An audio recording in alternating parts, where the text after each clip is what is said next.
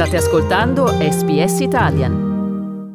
Sono Carlo Reglia, state ascoltando un podcast di SPS Italian e nelle ore scorse la Nato ha esteso l'invito a raggiungere la sua alleanza a Finlandia e Svezia, una decisione che uh, aumenta la frizione chiaramente con Mosca. Noi facciamo il punto della situazione con il giornalista Giampiero Gramaglia. Giampiero, buongiorno e ben ritrovato su Radio SBS.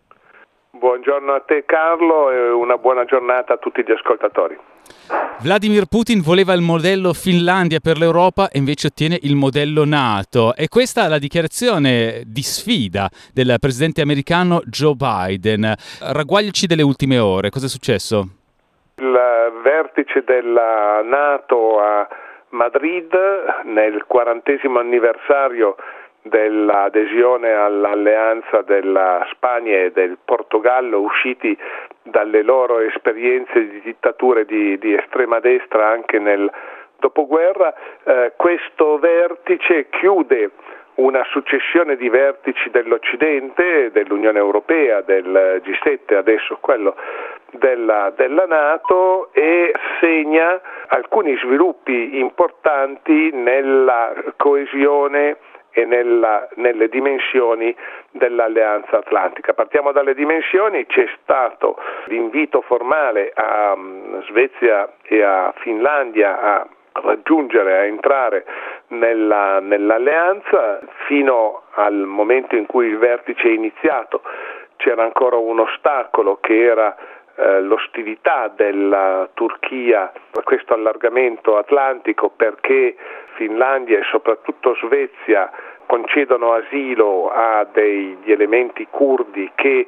la Turchia considera terroristi. C'è stato un, un accordo fra i governi di Stoccolma, di Helsinki e di, e di Ankara su come gestire questa collaborazione fra alleati nella lotta contro il terrorismo, è chiaro che questi due paesi sono sotto la preoccupazione di sicurezza indotta e ingigantita dal comportamento della Russia, dal, dall'invasione da parte della Russia del, dell'Ucraina e la Russia ha confini, un lungo confine con la Finlandia ed è vicina alle frontiere con la Svezia, anche se non ha frontiere dirette con la Svezia, e quindi l'ingresso dei due paesi nell'alleanza è ormai cosa decisa, anche se formalmente ci vorrà la ratifica dei parlamenti nazionali di tutti i paesi della, dell'alleanza atlantica. Giampiero, Joe Biden ha anche dichiarato oggi lanciamo un messaggio, la Nato è forte e unita e allo stesso tempo ha anche annunciato che gli Stati Uniti rafforzeranno la loro presenza militare in Europa con cap- capacità difensive aeree aggiuntive in Germania e anche Italia. Come va vista questa posizione, questo allargamento? È effettivamente il segno di una Nato che è compatta di fronte al pericolo russo o sono gli Stati Uniti che stringono i ranghi? Beh, è senz'altro una Nato in cui molti paesi sono fortemente preoccupati per eh, l'atteggiamento aggressivo della Russia. Svezia e Finlandia hanno in qualche misura rinnegato 75 anni di neutralità, cioè la, il dopoguerra loro lo hanno fatto in questa posizione perché si sentono oggi più minacciati che, che mai in, uh, in, passato e poi vi sono altri paesi, i paesi baltici, i paesi dell'ex blocco sovietico, la Polonia in particolare, che vivono con uh, grande ansia e preoccupazione questa situazione. Però gli Stati Uniti certo stanno usando la uh, situazione venutasi a creare in Europa per consolidare i comportamenti e compattare i comportamenti dell'Occidente in senso lato, perché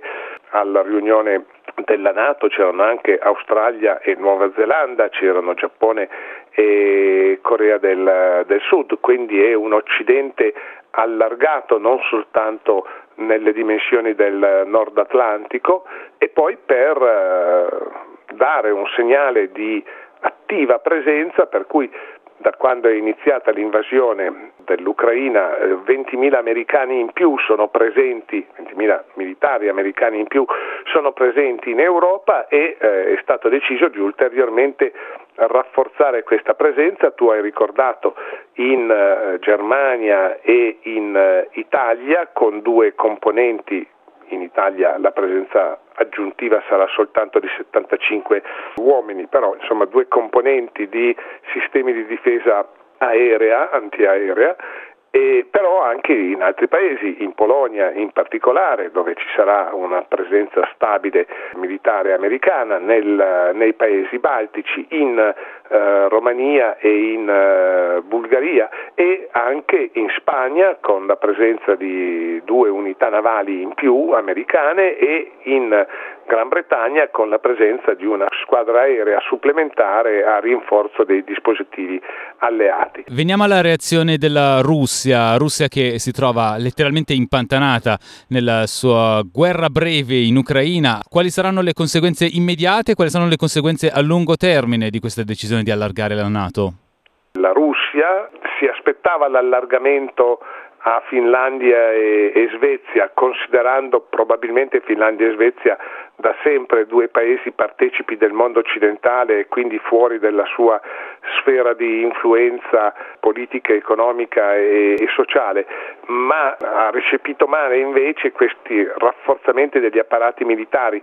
americani e atlantici, ha detto che gli Stati Uniti potevano evitare questa escalation, anche se, se, per esempio il Presidente del Consiglio italiano Mario Draghi ha detto di non considerare questo rafforzamento un elemento di escalation, eh, la Russia invece ha detto abbiamo le possibilità e le capacità per reagire e lo faremo, quindi possiamo aspettarci analoghi rafforzamenti degli apparati militari della Russia al di qua dei confini della, della Nato. Poi c'è altro, altre due decisioni prese dal Consiglio Atlantico, una è il rafforzamento della forza di pronto intervento della, della Nato, una forza che fino a qualche tempo fa era composta di un numero ridotto di uomini, adesso si ritrova eh, composta di 300.000 uomini, quindi una forza di pronto intervento dalle dimensioni cospicue e eh, la Nato si è anche dotata di un nuovo documento strategico di, di, base, erano dieci anni che non lo rinnovava, in questo nuovo documento la Russia figura come la principale minaccia alla sicurezza atlantica, ma anche la Cina è oggetto di, di attenzione, eh, sia pure più dal punto di vista della, eh, dell'espansionismo economico-commerciale che non da quello eh, militare della sicurezza. Giampiero, una battuta nel finale invece sulle questioni statunitensi dove continuano le udienze per appurare quello che successe nel fatidico 6 gennaio del 2021, le ultime rivelazioni di Cassidy Hutchinson che era una collaboratrice dell'ex Chief of Staff Mark Meadows eh, sono letteralmente esplosive con uh, gravi accuse nei confronti di Donald Trump accusato di aver incitato i uh, suoi seguaci a marciare sul uh, Campidoglio per rovesciare il voto. Uh, puoi raccontarci che cosa rivelano queste accuse? La cosa più grave che è venuta fuori dalla testimonianza della Hutchinson è che Trump era consapevole che una parte dei manifestanti che prima si sono riuniti fuori dalla dalla Casa Bianca sull'Ellissi e poi hanno marciato sul Campidoglio erano armati, tant'è vero che non volle che il servizio segreto, cioè la polizia che si occupa della sicurezza del Presidente, non volle che sottoponesse i, i manifestanti che assistevano al suo comizio alle prove del metal detector per eh, determinare l'eventuale presenza di armi. Disse non sono qui perché ce l'hanno con me, sono qui perché sono eh, miei amici, perché sono dalla mia parte, quindi non mi faranno del male. Ma questo consentì a molti dei manifestanti arrivati a Washington armati di marciare armati poi sul eh, Campidoglio e di costituire una